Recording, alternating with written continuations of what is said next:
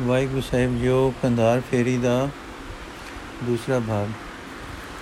ਹਾਂ ਜੀ, ਸਾਈਂ ਦਾ ਯੋਧਾ ਸਰ ਕਰ ਚੱਲਿਆ ਹੈ, ਕੰਧਾਰ ਨੂੰ ਤਰੇ ਬੰਦੇ ਜਿੱਤ ਕੇ। ਹਾਂ, ਤਰੇ ਜਿੱਤ ਕੇ ਕੰਧਾਰ ਸਰ ਹੋ ਗਈ। ਕਿਵੇਂ? ਦੋਏ ਤਾਂ ਫਕੀਰ ਹੈ ਸਨ।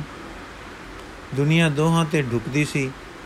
ਦੋਏ ਘਾਲੀ ਸਨ, ਪਰ ਅਟਕਾਂ ਵਿੱਚ ਫਸੇ ਬੰਬਲ ਭੂਸੇ ਖਾ ਰਹੇ ਸਨ। ਸਨ ਚੰਗੇ, ਪਰ ਰਸ ਦੇਸ਼ ਵਿੱਚ ਨਹੀਂ ਸਨ।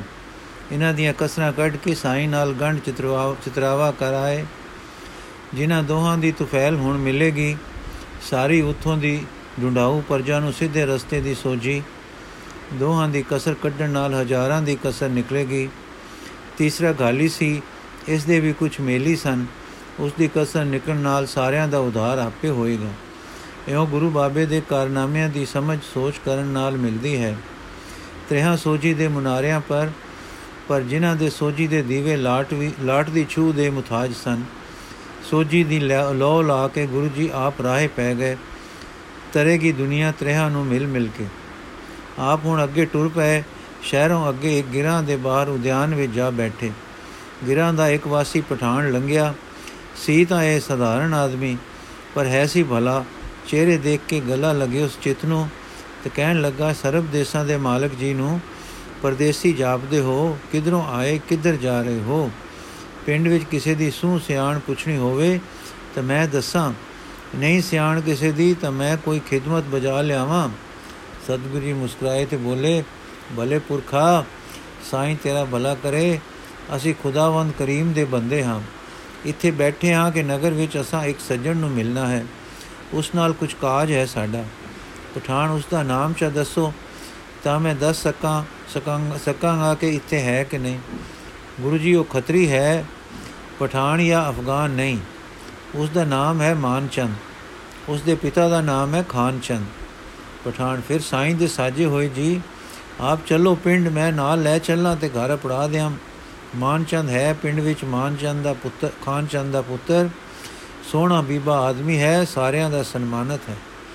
ਗੁਰੂ ਜੀ, ਤੂੰ ਬੰਦੇ ਖੁਦਾ ਦੇ ਬਹੁਤ ਚੰਗਾ ਹੈ ਸੁਖੀ ਰਹੋ ਸਾਡਾ ਸੰਕਲਪ ਪਿੰਡ ਵਿੱਚ ਜਾਣ ਦਾ ਨਹੀਂ ਉਹ ਆਪ ਹੀ ਸਾਨੂੰ ਆ ਮਿਲੇਗਾ ਖਾਨ ਨੇ ਝੁੱਕ ਕੇ تسلیم ਕੀਤੀ ਤੇ ਕਿਹਾ ਬਹੁਤ ਅੱਛਾ ਜੀਓ ਉਹ ਆਪ ਨੂੰ ਆਪ ਹੀ ਕੇ ਆਪ ਹੀ ਕੋ ਆਪ ਹੀ ਕੇ ਮਿਲੇਗਾ ਵੱਡੇ ਲੋਕ ਆਪਣੇ ਉੱਚੇ ਟਿਕਾਣੇ ਹੀ ਸੋਭਦੇ ਹਨ ਤੁਹਾਡਾ ਮਕਾਨ ਬੇਪਰਵਾਹੀ ਵਾਲਾ ਹੈ ਤੁਹਾਡਾ ਤਖਤ ਹੈ ਬਾਗਾ ਵਾਲਾ ਮਾਨਚੰਦ ਹੀ ਟੁਰ ਕੇ ਆਵੇ ਤਾਂ ਹੀ ਸੋਹਣਾ ਹੈ ਵਾਹ ਵਾਹ ਖੁਦਾ ਦੇ ਰੰਗ تسلیم ਕਰਕੇ ਉਹ ਬਲਾਪੁਰ ਚਲਾ ਗਿਆ ਜਾਂ ਮਾਨਚੰਦ ਨੂੰ ਮਿਲਿਆ ਆਖਣ ਲੱਗਾ ਭਲੇ ਪੁਰਖ ਜੀਓ ਬਾਹਰ ਪਿੰਡੋਂ ਫਕੀਰ ਬੈਠੇ ਹਨ ਕੋਈ ਦੀਦ ਵਾਲੇ ਤੇ ਦੀਦਿਆਂ ਵਾਲੇ ਦਿਸਦੇ ਹਨ ਇੱਕ ਤਾਂ ਦੇਖਦਿਆਂ ਹੀ ਠੰਡ ਪਾਉਂਦਾ ਹੈ ਸਾਡੇ ਵਰਗੇ ਰੁਖਣਾ ਨੂੰ ਵੀ ਸਵਾਦ ਪਾਉਂਦਾ ਹੈ ਆਉਂਦਾ ਹੈ ਮਾਨਚੰਦ ਫੇਰ ਤੁਸੀਂ ਵਾਰਲਾਪ ਵਾਰਤਾਲਾਪ ਕਰ ਆਏ ਹੋ ਪਠਾਨ ਜੀ ਜੀ ਹਾਂ ਇੰਨੀ ਹੀ ਬਾਤਚੀਤ ਹੋਈ ਕਿ ਤੁਹਾਨੂੰ ਮਿਲਣ ਆਏ ਹਨ, ਪਰ ਆਖਦੇ ਸਨ ਕਿ ਉਹ ਸਾਨੂੰ ਆਪੇ ਆ ਮਿਲੇਗਾ। ਮਾਨਚੰਦ ਨੇ ਜਦ ਉਹਨਾਂ ਦੇ ਪਤੇ ਪੁੱਛੇ, ਤਾਂ ਪਠਾਨ ਇੰਨਾ ਹੀ ਦੱਸ ਸਕਿਆ ਕਿ ਲਿਬਾਸ ਕੁਝ ਮੁਸਲਮਾਨੀ ਫਕੀਰ ਦਾ ਤੇ ਕੁਝ ਹਿੰਦੂ ਫਕੀਰ ਦਾ ਹੈ। ਨਾਮ ਪਤਾ ਨਹੀਂ, ਪਰ ਹਾਰ ਤੋਂ ਹਿੰਦੀ ਖਿਆਲ ਪੈਂਦੇ ਹਨ। ਤੇ ਮਾਨਚੰਦ ਕੁਝ ਵਿਚਾਰ ਕੀਤੀ ਤੇ ਬੋਲਿਆ, ਖਾਨ ਜੀ, ਇਸ ਪ੍ਰਕਾਰ ਦੇ ਕੋਈ ਸਾਧੂ ਮੇਰੇ ਤਾਂ ਜਾਣੂ ਨਹੀਂ ਹਨ। ਪਠਾਨ, ਮਾਨਚੰਦ, ਨਾ ਹੀ ਨਾ ਸਹੀ ਜਿਹਾ ਸਿਆਣੂ ਸਾਧੂ ਨੂੰ ਮਿਲਣੇ ਦਾ ਦੇਸ਼, ਦੋਸ਼ ਤਾਂ ਨਹੀਂ ਹੈ, ਭਲਾ ਹੀ ਹੈ। ਭਲੇ ਦੇ ਦਰਸ਼ਨ ਕਿੱਥੇ? ਮੈਂ ਤਾਂ ਦਰਸ਼ਨ ਨਾਲ ਹੀ ਖੁਸ਼ ਹੋ ਕੇ ਆਇਆ ਹਾਂ। ਤਦ ਮਾਨਚੰਦ ਉਠਿਆ, ਕੁਝ ਬੇਟਾ ਵਜੋ ਮੇਵਾ ਲਿਓਸ ਤੇ ਪਤਾ ਪੁੱਛ ਕੇ ਉਸ ਟਿਕਾਣੇ ਆਇਆ। ਅੱਗੇ ਧਰ ਕੇ ਮੱਥਾ ਟੇਕੇ ਉਸ ਦੇ ਸਾਹਮਣੇ ਬਹਿ ਕੇ ਲੱਗਾ ਤੱਕਣ। ਤੱਕ ਤੱਕ ਕਿ ਇਹ ਇਹੋ ਸਮਝੇ ਕਿ ਅੱਗੇ ਦੇ ਮਿਲੇ ਗਿਲੇ ਸਿਆਣੇ ਸੰਜਾਤੇ ਨਹੀਂ ਹੋਏ, ਪਰ ਫਿਰ ਵੀ ਓਪਰੇ ਨਾ ਭਾਸਣ। ਜੋ ਗੱਲ ਪਠਾਨ ਨੇ ਆਕੀ ਸੀ ਕਿ ਦਰਸ਼ਨ ਕਰਕੇ ਜੀ ਸੁਖੀ ਹੁੰਦਾ ਹੈ, ਮਾਨ ਚੰਦ ਨੇ ਵੀ ਇਹੋ ਗੱਲ ਲਖੀ। ਪਰ ਉਸ ਦੇ ਮਨ ਪਰ ਉਹ ਹੈਰਾਨੀ ਵਧੇਰੀ ਛਾ ਰਹੀ ਸੀ ਕਿ ਜਿਸ ਨੂੰ ਮੈਂ ਨਹੀਂ ਜਾਣਦਾ, ਉਹ ਮੈਨੂੰ ਕਿਵੇਂ ਸਿਆਣਦਾ ਹੈ। ਇਸ ਹਰਿਆਣੀ ਵਿੱਚ ਪਰ ਫਿਰ ਦਰਸ਼ਨ ਸੋਹਣੇ ਸੋਹਣੇ ਲੱਗ ਰਹੇ ਦੇ ਭਾਵ ਵਿੱਚ ਬੈਠਾ ਸੀ ਕਿ ਗੁਰੂ ਜੀ ਨੇ ਪੁੱਛਿਆ, ਮਾਨ ਚੰਦ, ਸਭ ਤਰ੍ਹਾਂ ਸੁਖ ਸਾਂਦ ਹੈ? ਮਾਨ ਚੰਦ, ਸ੍ਰੀ ਜੀਓ ਜੀ, ਸੁਖ ਸਾਂਦ ਇੰਜ ਪੁੱਛਦੇ ਹੋ ਜਿਵੇਂ ਅੱਗੇ ਦੇ ਸਿਆਣੂ ਪੁੱਛਦੇ ਹਨ। ਆਪ ਕਿਧਰੋਂ ਆਏ ਹੋ, ਕੀ ਦਿਵੇਸ਼ ਹੈ? ਤੇ ਮੇਰੇ ਗੋਚਰੀ ਸੇਵਾ ਕੋਈ? ਗੁਰੂ ਜੀ ਲੱਗੇ ਹੋਏ ਤੇ ਕੁਝ ਕਰ ਰਹੇ, ਸਾਈਂ ਦੇ ਰਾਹੇ ਟੁਰਨ ਵਾਲੇ ਕਿਸੇ ਤਾਰ ਪਰੋਤੇ ਹੁੰਦੇ ਹਨ। ਉਹਨਾਂ ਦੀ ਸਿਆਣ ਆਪਣਤ ਦੇ ਕਾਰਨ ਹੁੰਦੀ ਹੈ। ਸਾਰਾ ਦੇਸ਼ ਸਾਡਾ ਨਿਰੰਕਾਰ ਹੈ। ਕੰਮ ਤੁਸਾਂ ਨਾਲ ਹੀ ਹੈ ਕੁਝ ਸੁਨੇਹਾ ਪਤਾ ਹੈ। ਮਾਨਚੰਦ, ਮੈਂ ਵੇਸ਼ ਕਰਕੇ ਅਚਰਜ ਹੋ ਰਿਹਾ ਹਾਂ। ਹੁਣ ਗੱਲਾਂ ਸੁਣ ਕੇ ਅਚਰਜ ਹੋ ਰਿਹਾ ਹਾਂ। ਗੁਰੂ ਜੀ ਅਚਰਜ ਤਾਂ ਇਹ ਹੈ ਕਿ ਜਗਤ ਵਿੱਚ ਸਦਾ ਨਹੀਂ ਰਹਿਣਾ, ਫਿਰ ਜਗਤ ਦੇ ਸਮਾਨ ਇਕੱਠੇ ਕਰਨ ਵਿੱਚ ਲੱਗ ਰਿਹਾ ਹੈ ਸਭ ਕੋਈ। ਸਭੋਂ ਝੂਠ ਛਲ ਵੀ ਕਰਕੇ ਜਗਤ ਲੱਗ ਰਿਹਾ ਹੈ, ਇਸ ਵਿੱਚ ਜਿਵੇਂ ਸਦਾ ਰਹਿਣਾ ਹੈ ਇੱਥੇ। ਫਿਰ ਇਹ ਅਚਰਜ ਸਾਨੂੰ ਲੱਗ ਰਿਹਾ ਹੈ ਕਿ ਜੋ ਰੰਗ ਸਦਾ ਰਹਿਣ ਵਾਲਾ ਹੈ, ਉਸ ਦਾ ਫਿਕਰ ਨਹੀਂ ਕਿਸੇ ਨੂੰ। ਮਾਨਚਨ ਠੀਕ ਆਖਿਆ ਨੇ, ਪਰ ਸਦਾ ਰਹਿਣ ਵਾਲੇ ਦਾ ਥੋ ਨਹੀਂ ਨਾ ਪੈਂਦਾ। ਕਿੱਥੇ ਹੈ ਤੇ ਕਿਵੇਂ ਹੈ? ਮੈਂ ਤਾਂ ਬਹੁਤ ਯਤਨ ਕਰ ਕਰਾ ਕੇ ਇੱਥੇ ਟਿਕ ਰਿਹਾ ਹਾਂ ਕਿ ਭਲਾਈ ਕਰੀ ਚੱਲੋ, ਹੋਰ ਥੋਂ ਕੁਝ ਨਹੀਂ ਪੈਂਦਾ। ਗੁਰੂ ਜੀ ਇਸ ਕਰਕੇ ਤੇਰੇ ਦਿਨ ਚੰਗੇ ਲੰਘਦੇ ਹਨ, ਲੋਕੀ ਸਤਿਕਾਰ ਕਰਦੇ ਹਨ, ਪਰ ਕੋਈ ਹੋਰ ਦੌਲਤ ਵੀ ਹੈ ਜੋ ਤੂੰ ਇਕੱਠੀ ਕਰਨੀ ਹੈ। ਮਾਨਚਨ ਸ਼ਾਹ ਭਰ ਕੇ ਕੁਝ ਥੋਂ ਨਹੀਂ ਲੱਗਦਾ ਗੁਰੂ ਜੀ ਰਾਤ ਨੀਂਦ ਵਿੱਚ ਮਰਨ ਤੁੱਲ ਹੋ ਜਾਈਦਾ ਹੈ, ਸਵੇਰੇ ਫਿਰ ਜਿਉ ਪਈਦਾ ਹੈ। ਦਸ ਥੋਂ ਕੀ ਪੈਂਦਾ ਹੈ? ਮਾਨਚਨ ਠੀਕ ਹੈ। ਗੁਰੂ ਜੀ, ਥੋਂ ਕਿਸੇ ਸ਼ੈ ਦੇ ਰਚਨਹਾਰ ਨੂੰ ਪੈਂਦਾ ਹੈ। ਰਚੀ ਹੋਈ ਨੂੰ ਰਚਨਹਾਰ ਦਾ ਥੋਂ ਕਿਵੇਂ ਪਵੇ? ਜਿਸ ਦੀ ਇਹ ਰਚਨਾ ਹੈ, ਉਹ ਕਿਸ ਇਸ ਨੂੰ ਜਾਣਦਾ ਤੇ ਦੇਖਦਾ ਹੈ। ਅਸੀਂ ਰਚੇ ਹੋਏ ਜੀਵ ਕੀ ਆਖੀਏ? ਹੈ ਭਾਈ, ਉਹ ਜੋ ਵਾੜੀ ਲਗਾਉਣ ਹਾਰਾ ਹੈ, ਉਹ ਆਪ ਜਾਣਦਾ ਹੈ। ਭਾਵ ਕਰਨਹਾਰ ਹੀ ਜਾਣਦਾ, ਜਾਣਨਹਾਰ ਹੈ। ਕੀਤਾ ਹੋਇਆ ਕਰਨਹਾਰ ਦਾ ਜਾਣਨਹਾਰ ਨਹੀਂ ਹੋ ਸਕਦਾ। ਮਾਨਸਨ ਪਤਾ ਨਹੀਂ ਲੱਗਦਾ ਕਿ ਮਨ ਨੂੰ ਕੀ ਸੁਭਾਅ ਪਿਆ ਹੋਇਆ ਹੈ ਕਿ ਜਾਣਨ ਦਾ ਬੜਾ ਸ਼ੌਕੀਨ ਹੈ, ਜਾਣੇ ਬਿਨਾ ਪਤੀਜਦਾ ਨਹੀਂ। ਗੁਰੂ ਜੀ, ਇਸ ਸਰੀਰ ਨੇ ਦੁਨੀਆ ਵਿੱਚ ਆਪਣਾ ਪਾਲਣ ਪੋਖਣ ਨਿਰਵਾਹ ਕਰਨਾ ਹੋਇਆ। ਮਨ ਰਥਵਾਈ ਹੈ ਸਰੀਰ ਦਾ। ਉਹਦੇ ਵਿੱਚ ਜਾਣਨੇ ਦਾ ਸ਼ੌਕ ਕੁਦਰਤੀ ਬਾਤ ਹੈ। ਜਾਣੋ, ਜਾਣੇ ਤਾਂ ਹੀ ਨਿਰਭਾ ਟੋਰੇ ਤੇ ਸੁਖ ਦੀ ਸਲਾਮਤੀ ਦੇ ਸਮਾਨ ਕਰੇ। ਵਸਨਾ ਆਪਣੇ ਆਲੇ ਦੁਆਲੇ ਵਿੱਚ ਜਾਣਨਾ ਇਸ ਵਸਣ ਰਸਣ ਲਈ ਸੁਖਦਾਈ ਤੇ ਜ਼ਰੂਰੀ ਹੈ। ਪਰ ਮੁਸ਼ਕਲ ਤਾਂ ਇਹ ਹੈ ਕਿ ਜੋ ਸ਼ੈ ਕਦੇ ਸਾਹਮਣੇ ਦਿਸਣ ਦਾ ਰੂਪ ਨਹੀਂ ਲੈਂਦੀ, ਦਿਸਮਾਨ ਨਹੀਂ ਹੁੰਦੀ, ਉਹ ਸਾਡੇ ਜਾਣਨ ਦਾ ਵਿਸ਼ਾ ਅਰਥਾਤ ਜਾਣਨ ਦਾ ਦ੍ਰਿਸ਼ ਕਿਸ ਤਰ੍ਹਾਂ ਬਣੇ? ਮਨ ਤੇ ਬੁੱਧ ਹੋਏ ਦਿਸਮਾਨ ਨੂੰ ਜਾਣਨ ਹਾਰ ਇੱਕ ਇੱਕੂ ਜਾਣਨ ਉਸ ਨੂੰ ਜੋ ਦ੍ਰਿਸ਼ਟਾ ਦੇਖਣ ਹਾਰ ਹੈ ਤੇ ਜੋ ਦ੍ਰਿਸ਼ਟਮਾਨ ਦਿਸ਼ਨਹਾਰ ਨਹੀਂ ਹੈ। ਜੋ ਦਿਸਦਾ ਹੈ ਉਹ ਹਦਬੰਦੀ ਵਾਲਾ, ਗਿਣਤੀ ਮਿਣਤੀ ਵਾਲਾ ਹੈ। ਜੋ ਅਮਿਤ ਹੈ, ਅਣਗਿਣਤ ਹੈ, ਉਹ ਮਿਤ ਵਾਲੇ ਮਨ ਦਾ ਦਿਸਣਹਾਰ ਕਿਕੂ ਬਣੇ? ਇਸ ਲਈ ਦ੍ਰਿਸ਼ਟਾ ਨੂੰ ਦ੍ਰਿਸ਼ਟਮਾਨ ਰੂਪ ਵਿੱਚ ਜਾਣਨ ਦੀ ਇੱਛਾ ਕਰਨੀ ਠੀਕ ਨਹੀਂ। ਹਾਂ, ਜੇ ਅਸੀਂ ਉਸ ਰਾਹੇ ਪਈਏ ਜੋ ਦਿਸ਼ਮਾਨ ਦੇ ਉਲਟ ਹੈ, ਤਾਂ ਹੋਰ ਕੋਈ ਤਰੀਕਾ ਹੈ ਜਾਣਨ ਦਾ, ਪ੍ਰਤੀਤ ਕਰ ਲੈਣ ਦਾ। ਅਨਭੋ ਕਹੀਦਾ ਹੈ, ਜਿਸ ਨੂੰ ਉਹ ਜਾਗ ਪੈਂਦਾ ਹੈ, ਉਸ ਰਾਹੇ ਟੁਰਿਆ। ਹਾਂ, ਇੱਕ ਹੋਰ ਬੁੱਧੀ ਜੰਮਦੀ ਹੈ, ਸੁਧ ਸਿੱਧ ਕਹਿ ਲਈਦਾ ਹੈ ਉਸ ਨੂੰ ਉਸ ਨੂੰ ਸੋਝੀ ਹੋ ਆਉਂਦੀ ਹੈ, ਫਿਰ ਪਤੀਜਣ ਵਾਲੀ ਭੁੱਖ ਤ੍ਰਿਪਤੀ ਹੈ ਤ੍ਰਿਪਤੀ ਦੀ ਹੈ। ਤ੍ਰਿਪਤ ਦੀ ਹੈ। ਮਾਨਚੰਦ ਫਿਰ ਭਰੋਸਾ ਧਾਰ ਕੇ ਟੁਰੇ। ਕੀ ਕਰੀਦਾ ਕਰੀਦਾ ਹੈ, ਨੇਕੀ ਕਰੀ ਚੱਲੇ ਕਿ ਕੁਝ ਹੋਰ ਵੀ? ਗੁਰੂ ਜੀ ਜਾਂ ਇਉਂ ਕਹੋ ਕਿ ਅਕਲ ਨਾਲ ਕਿ ਮਨ ਨਾਲ ਸੋਚ ਲਵੇ ਕਿ ਮਰਨਾ ਬਰਹਕ ਹੈ। ਪਰ ਚਾਰ ਦਿਨਾਂ ਦਾ ਜੀਵਨ ਹੈ, ਇਸ ਜੀਵਨ ਵਿੱਚ ਬਦੀ ਕਿਉਂ ਕਰੇ? ਪੀੜਾ ਆਪ ਨੂੰ ਬੁਰੀ ਲੱਗਦੀ ਹੈ, ਦੂਏ ਨੂੰ ਵੀ। ਉਹ ਜਿਹੀ ਬੁਰੀ ਲੱਗਦੀ ਹੈ। ਤਾਂ ਤੇ ਪੀੜ ਕਾਸ ਨੂੰ ਦੇਵੇ, ਸੁਖ ਦੇਵੇ, ਦੇ ਸਕੇ ਤਾਂ। ਮਾਨਚੰਦ, ਬਸ ਮੈਂ ਇਥੋਂ ਤਾਂ ਹੀ ਚੱਲਦਾ ਹਾਂ, ਅੱਗੋਂ ਗੁਰੂ ਜੀ ਭਾਈ ਇੱਥੇ ਬਸ ਨਹੀਂ ਨਾ, ਵਾਹਿਗੁਰੂ ਜੀ ਨੇ ਆਪਣੇ ਉੱਚੇ ਸੁੱਚੇ ਪਿਆਰਿਆਂ ਨੂੰ ਆਪਣਾ ਅਨੁਭਵ ਦਿੱਤਾ ਹੈ। ਉਹ ਦੱਸਦੇ ਹਨ ਕਿ ਜਗਤ ਦਾ ਮਾਲਕ ਹੈ, ਉਸ ਦੀ ਪ੍ਰੀਤ ਸੱਚੇ ਸੁੱਖਾਂ ਦਾ ਮੂਲ ਹੈ। ਦੁਨੀਆ ਦੀ ਪ੍ਰੀਤ ਵਿੱਚ ਦੁਨੀਆ ਦੇ ਵਿਛੋੜੇ ਵੇਲੇ ਪੀੜਾ ਹੈ, ਉਸ ਦੀ ਪ੍ਰੀਤ ਵਿੱਚ ਸਦਾ ਸੁਖ ਹੈ, ਕਿਉਂਕਿ ਉਹ ਸਦਾ ਜੋ ਰਹਿੰਦਾ ਹੋਇਆ, ਉਸ ਦੀ ਪ੍ਰੀਤ ਵਾਲੇ ਸੁਖਮ ਸੁਖ ਦੇ ਮਾਣਨਹਾਰ ਹੋ ਚੁੱਕੇ ਹੋਣਗੇ। ਇਸ ਕਰਕੇ ਮਰਨ ਮਗਰੋਂ ਉਹ ਸੁਖਮ ਸੁਖਾਂ ਵਿੱਚ ਸੁਖਣ ਸੁਖ ਪਾਉਣਗੇ।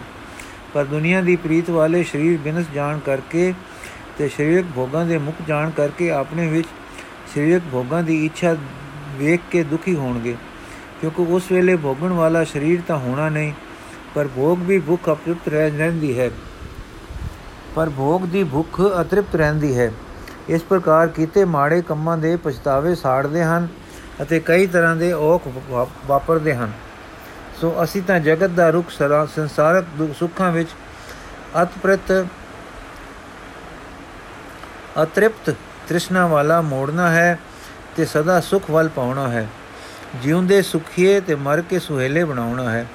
ਮੈਂ ਤਾਂ ਇਸ ਰੰਗ ਵਿੱਚ ਹਾਂ ਕਿ ਆਪ ਸਿਮਰਾਂਗਾ, ਪਿਆਰੇ ਨੂੰ ਤੇ ਜਗਤ ਨੂੰ ਸਿਮਰਾਵਾਂਗਾ। ਉਸ ਦਾ ਨਾਮ ਜਿਸ ਨਾਲ ਸਦਾ ਸੁਖ ਪ੍ਰਾਪਤ ਹੋਵੇ, ਰਹਾਓ।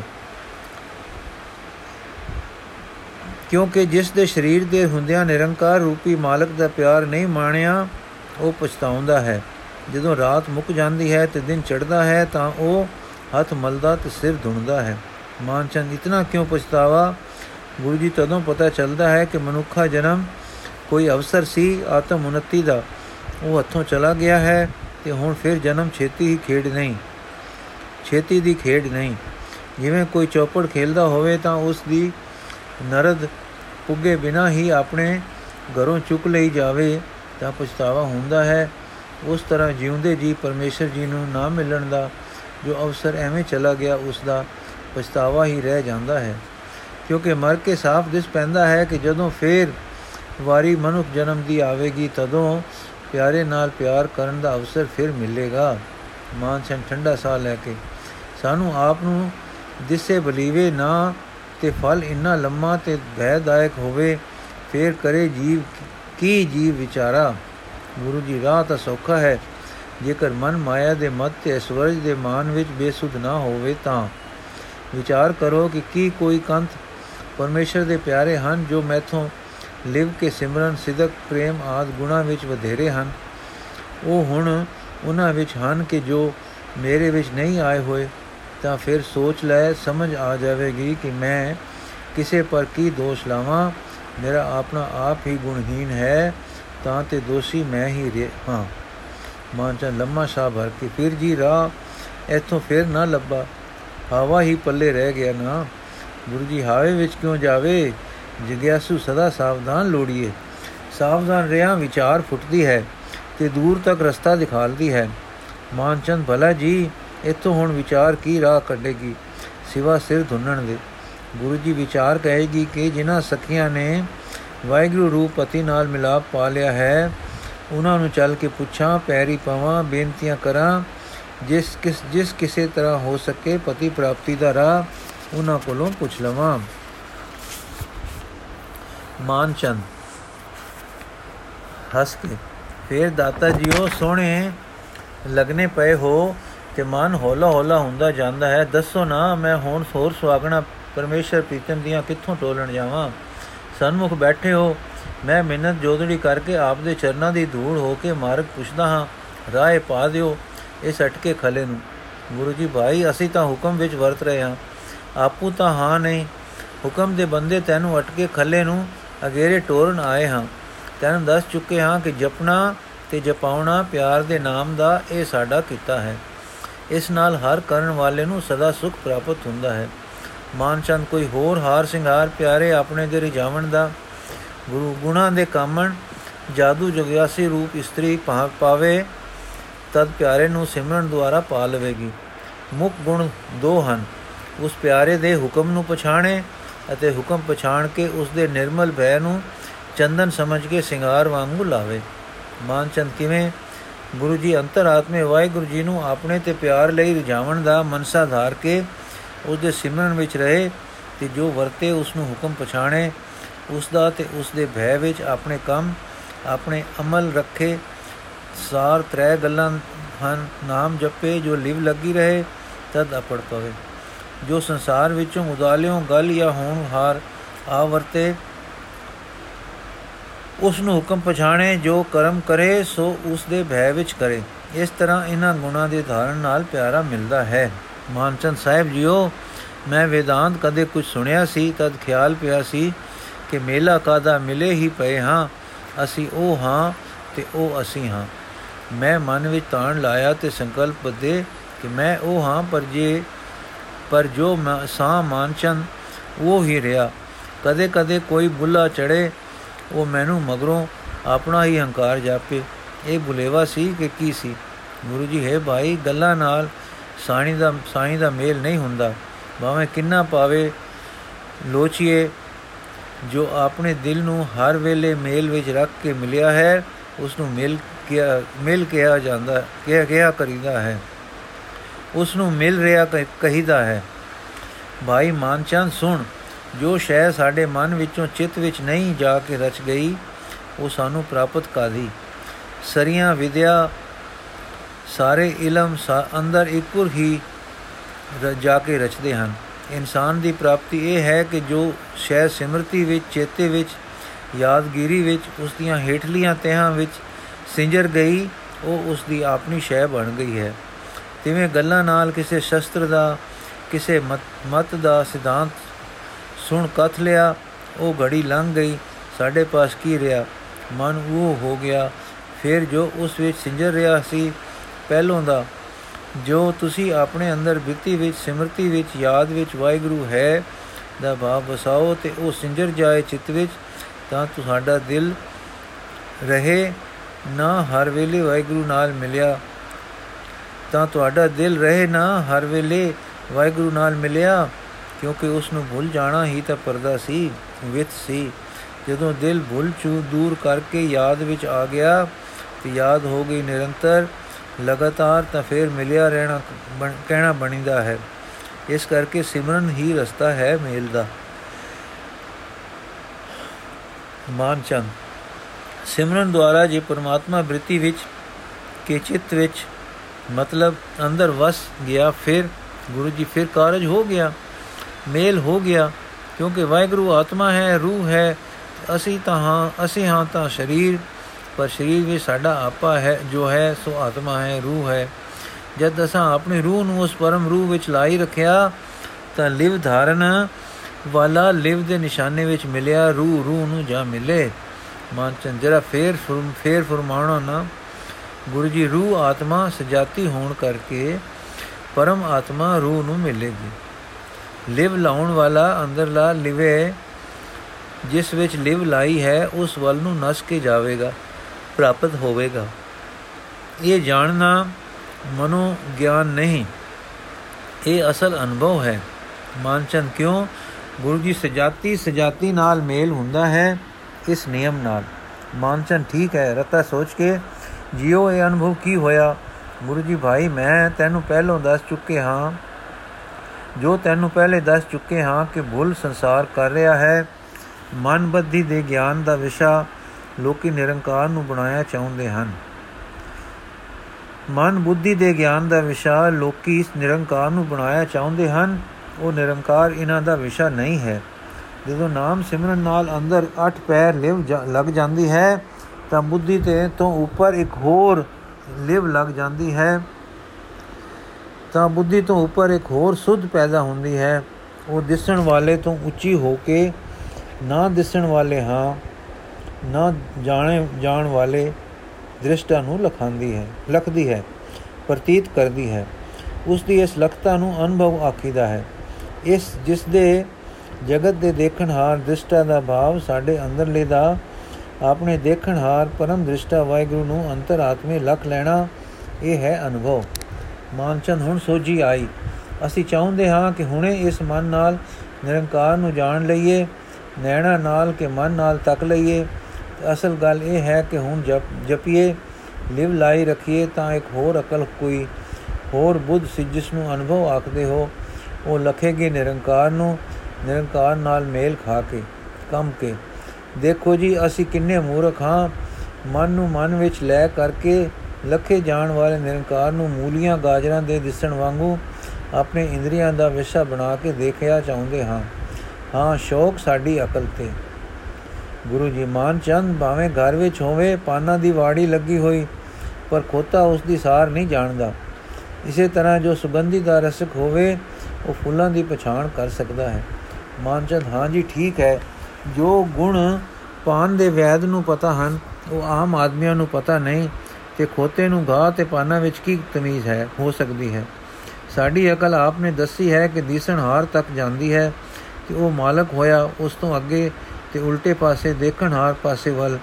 ਆਪ ਦੀ ਇਹ ਗੱਲ ਮੇਰੇ ਬੜੀ ਦਿਲ ਲੱਗੀ ਹੈ ਕਿ ਪਹਿਲੇ ਸਾਨੂੰ ਉਸ ਫਾਇਲੀ ਦ੍ਰਿਸ਼ਟਾ ਪਾਸੇ ਦੀ ਤਮੀਜ਼ ਪੈਦਾ ਹੋਵੇ, ਤਾਂ ਸੋਝੀ ਪਵੇ ਨਾ, ਤਾਂ ਉਸ ਨੂੰ ਲਖੀਏ, ਠੀਕ ਜਿਓ, ਗੁਰੂ ਜੀ ਤੂੰ ਸਮਝਿਆ ਹੈ, ਖੇਲ ਇਹ ਹੈ ਕਿ ਪਹਿਲੇ ਅੰਮ੍ਰਿਤ ਪੀਵੇਂ।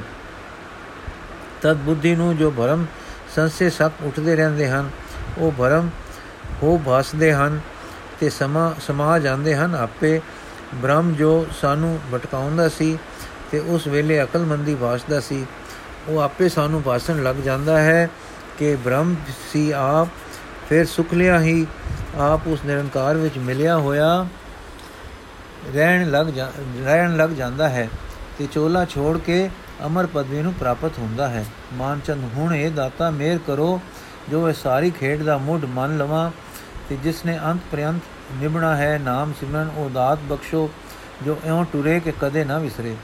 ਸਤਿਗੁਰੂ ਜੀ, ਉਸ ਵੇਲੇ ਕਿਸੇ ਅਚਰਜ ਰੰਗ ਵਿੱਚ ਵਿਸ਼ਮ ਰਹੇ ਸਨ। ਮਾਨਚੰਦ ਦੀ ਬਿਨੇ ਜੋ ਅੰਦਰੋਂ ਪੁੜ ਕੇ ਨਿਕਲੀ ਸੀ, ਸੁਣ ਕੇ ਕਿਸੇ ਉਛਾਲੇ ਵਿੱਚ ਆਏ, ਆਪਣੇ ਹੱਥ ਦਾ ਡੰਡਾ ਅੱਗੇ ਕਰਕੇ ਕਹਿਣ ਲੱਗੇ, ਲੈ ਮਾਨਚੰਦ, ਵੀ ਸਿਮਰਨ ਦਾ ਭੂਤ ਯਾਦ ਦੇ ਡੰਡੇ ਨਾਲ ਨਿਕਲਦਾ ਹੈ। ਮਾਨਚੰਦ ਨੇ ਸਨਮਾਨ ਨਾਲ ਡੰਡਾ ਲੈ ਲਿਆ ਤੇ ਸਿਰ ਤੇ ਧਰ ਲਿਆ। ਡੰਡਾ ਮੱਥੇ ਛੂੰਦਿਆਂ ਸਾਰ ਕੁਝ ਥਰ ਰਿਹਾ, ਥਰ ਜਿਹਾ ਟੁੱਟਾ, ਜਿਵੇਂ ਪੁਸ਼ ਦੀ ਕਲੀ ਨੂੰ ਚਟਕ ਪੈਂਦਿਆਂ ਸਾਰ ਬਾਹਰਲਾ ਸਾਵਾ ਛਿੱਲੜ ਛਿੱਲੜ ਟੁੱਕ ਕੇ ਹੇਠ ਜਾ ਪੈਂਦਾ ਹੈ। ਪੈਂਦਾ ਤੇ ਵਿੱਚੋਂ ਲਾਲ ਗੁਲਾਲ ਗੁੱਲੇ ਲਾਲਾ ਨਿਕਲ ਪੈਂਦਾ ਹੈ। ਤਿਵੇਂ ਕਿਸੇ ਚਟਕ ਕਰਕੇ ਥਰ ਤੇ ਟੁੱਟਣ ਨਾਲ ਮਾਨਚੰਦ ਦੇ ਅੰਦਰ ਨਾਮ ਦਾ ਪ੍ਰਵਾਹ ਟੁਰ ਪਿਆ। ਹਾਂ, ਅਟਕ ਰਹੇ ਮਾਨਚੰਦ ਨੂੰ, ਜਿਸ ਦੀ ਕੋਸ਼ਿਸ਼ ਸੱਚੀ ਸੀ ਤੇ ਯਤਨ ਅੰਦਰੋਂ ਸੀ, ਪਰ ਅਟਕ ਰਿਹਾ ਸੀ ਤੇ ਉਸੇ ਬੁੱਧੀ ਦਾ ਅਟਕਾਇਆ ਖਲਾ ਸੀ, ਜਿਹੜੀ ਬੁੱਧੀ ਕੇ ਭਲਾਈ ਨੂੰ ਜਾਂਚ ਤੋਲ ਕੇ ਚੰਗਿਆਂ ਦੱਸ ਰਹੀ ਸੀ। ਪਰ ਸਾਈਂ ਦੇਸ਼ ਜਾਣੋ ਵਰਜ ਰਹੀ ਸੀ ਕਿ ਜੇ ਮੇਰੀ ਸਮਝੇ ਨਹੀਂ ਪੈਂਦਾ, ਮੈਂ ਉਧਰ ਨਹੀਂ ਜਾਣ ਦੇਣਾ। ਹਾਂ, ਅੱਜ ਜੋ ਅਟਕ ਰਿਹਾ ਮਾਨਚੰਦ ਮੇਰਾਂ ਦੇ ਸਾਈਂ ਦੀ ਮੇਰ ਨਾਲ ਅਟਕੋਂ ਨਿਕਲ ਕੇ ਰਸ ਦੇਸ਼ ਨੂੰ ਟੁਰ ਪਿਆ। ਭਲਾਈ ਤੇ ਅਗੋ ਪ੍ਰੇਮ ਹੈ, ਲਿਵ ਹੈ, ਆਪਾ ਉਨਤੀ ਹੈ ਤੇ ਪ੍ਰੇਮ ਆਪੇ ਨਾਲ ਆਪੇ ਦਾ ਅਵਿਛੁੜ ਸੰਦਸ ਰਸਮੈ ਆਨੰਦ ਸਰੂਪ ਮੇਲ ਹੈ। ਮਾਨਚੰਦ ਨੂੰ ਇਹ ਧਨ ਸੱਚਾ ਵਖਰ ਮਿਲ ਗਿਆ ਤੇ ਉਪਕਾਰੀ ਦਾਤਾ ਜੀ ਉਸ ਨੂੰ ਵਿਸ਼ਾਲ ਕਰਕੇ, ਨਿਹਾਲ ਕਰਕੇ ਹੋਰ ਜਗਤ ਨੂੰ ਨਿਸਤਾਰਨ ਵਾਸਤੇ ਕੰਧਾਰ ਤੋਂ, ਕੰਧਾਰ ਦੇ ਪਰਗਨੇ ਤੋਂ ਅੱਗੇ ਟੁਰ ਪਏ।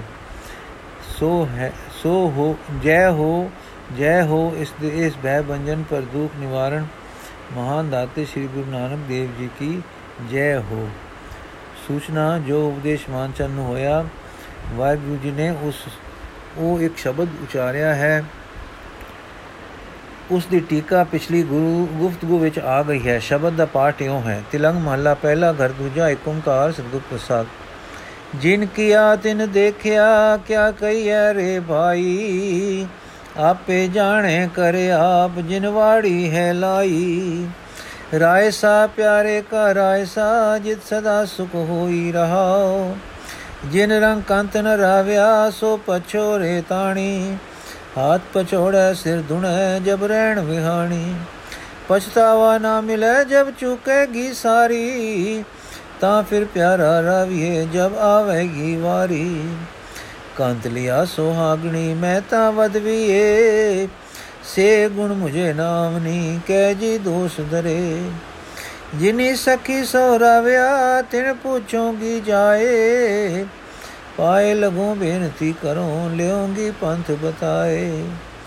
ਹੁਕਮ ਪਛਾਣੇ ਨਾਨਕਾ ਬੋ ਚੰਦਨ ਲਾਵੇ। ਗੁਣ ਕਾਮਣ ਕਾਮਣ ਕਰੇ ਤੋ ਪਿਆਰੇ ਕੋ ਪਾਵੇ। ਜੋ ਦਿਲ ਮਿਲਿਆ ਸੋ ਮਿਲ ਰਿਆ ਮਿਲਿਆ ਕਈ ਹਰੇ ਸੋਈ। ਜੇ ਬੋ ਤੇਰਾ ਲੋਚੀਏ, ਬਾਤੀ ਮੇਲ ਨਾ ਹੋਈ। ਦਾਤ ਮਿਲੇ ਪੁਨ ਦਾਤ ਕੋ, ਲਿਵ ਲਿਵੈ ਕੋ ਦਾਵੇ। ਗੁਰ ਪ੍ਰਸਾਦ ਜਾਣੀਏ ਤੋ ਅਨਭਵ ਪਾਵੇ ਪਾਨਾਵਾੜੀ ਹੋਏ ਘਰ ਖਰਸਾਰ ਨ ਜਾਣੈ। ਰਸਿਆ ਹੋਵੇ ਮੁਸਕਾਤ ਫੂਲ ਪਛਾਣੈ ਆਪਿਓ ਪੀਵੇ ਜੋ ਨਾਨਕਾ ਬ੍ਰਹਮ ਬ੍ਰਹਮ ਸਮਾਵੇ। ਸਹਜੇ ਸਹਜੇ ਮਿਲ ਰਹੇ ਅਮਰਾ ਪਦ ਪਾਵੇ। ਵਾਹਿਗੁਰੂ ਸਾਹਿਬ ਜੀ ਇੱਕ ਗੀਤ। ਬਾਬਾ ਨਾਨਕ, ਏ ਤੇਰੇ ਕਮਾਲ ਰੂਹਾਂ ਟੁੰਬ ਜਗਾਈਆਂ। ਫਾਤੀਆਂ ਮਾਇਆ ਦੇ ਆਲ ਜੰਜਾਲ ਰੋਂਦੀਆਂ ਤੂੰ ਹੈ ਰਸਾਸਾਈਆਂ ਦੇਸ਼ ਵਿਦੇਸੀ ਤੂੰ ਫੇਰੇ ਚਪਾਏ ਨਾ ਦੇ ਲਾਈ ਤੂੰ ਦਰ ਦਰ ਵਜਾਏ। ਸੁੱਤੇ ਦਿੱਤੇ ਨੂੰ ਤੂੰ ਟੁੰਬ ਉਠਾਲ, ਨਵੀਆਂ ਜਿੰਦੀਆਂ ਪਾਈਆਂ। ਬਾਬਾ ਨਾਨਕ ਇਹ ਤੇਰੇ ਕਮਾਲ, ਰੂਹਾਂ ਟੁੰਬ ਜਗਾਈਆਂ। ਫਾਤੀਆਂ ਮਾਇਆ ਦੇ ਆਲ ਜੰਜਾਲ, ਰੋਂਦੀਆਂ ਤੂੰ ਹਸਾਈਆਂ। ਬਰਮਾ ਦੇ ਛੋੜ ਦਿਲਾਂ ਤੋਂ ਕੱਟ ਜਾ ਦਿਲਾਂ ਤੋਂ ਚਾ ਕੱਟੇ, ਉਤੋਂ ਪਾਏ ਖੁਲੇ ਨਾਮ ਦੇ ਛੱਟੇ। ਵਿਛੜੇ ਮੇਲੇ ਤੂੰ ਸਾਈਂ ਦੇ ਨਾਲ ਲਿਵਦੀਆਂ ਗੋਰਾਂ ਲਗ, ਡੋਰਾਂ ਲਗਾਈਆਂ। ਬਾਬਾ ਨਾਨਕ, ਇਹ ਤੇਰੇ ਕਮਾਲ। ਰੂਹਾਂ ਟੁੰਬ ਜਗਾਈਆਂ। ਫਾਤੀਆਂ ਮਾਇਆ ਦੇ ਆਲ ਜੰਜਾਲ ਰੋਂਦੀਆਂ ਤੂੰ ਹਸਾਈਆਂ ਸੰਗਤ ਸਾਰੀ ਦੀ ਹੈ, ਅਜ ਇਹੋ ਦੁਹਾਈ। ਸਾਨੂੰ ਵੀ ਖੈਰ ਉਹ ਨਾਮ ਦੀ ਪਾਈ। ਲਾਲਈ ਆਪਣੇ ਚਰਨਾਂ ਦੇ ਨਾਲ ਬਖਸ਼ੀ ਸਾਡੀਆਂ ਹੁਕਾਈਆਂ ਬਾਬਾ ਨਾਨਕ, ਇਹ ਤੇਰੇ ਕਮਾਲ। ਦੁਹਾ ਟੁੰਬ ਲਗਾ ਜਗਾਈਆਂ ਪਾਥੀਆਂ ਮਾਇਆ ਦੇ ਆਲ ਜੰਜਾਲ। ਰੋਂਦੀਆਂ ਤੂੰ ਰੋਂਦ ਸਾਈਆਂ ਰੋਂਦੀਆਂ, ਤੂੰ ਹੈ ਹਸਾਈਆਂ ਪਾਥੀਆਂ ਮਾਇਆ ਦੇ ਆਲ ਜੰਜਾਲ, ਰੋਂਦੀਆਂ, ਤੂੰ ਹੈ ਹਸਾਈਆਂ। ਵਾਹਿਗੁਰੂ ਜੀ ਕਾ ਖਾਲਸਾ, ਵਾਹਿਗੁਰੂ ਜੀ ਕੀ ਫਤਿਹ। ਸਤਨਾਮ ਸਤਨਾਮ।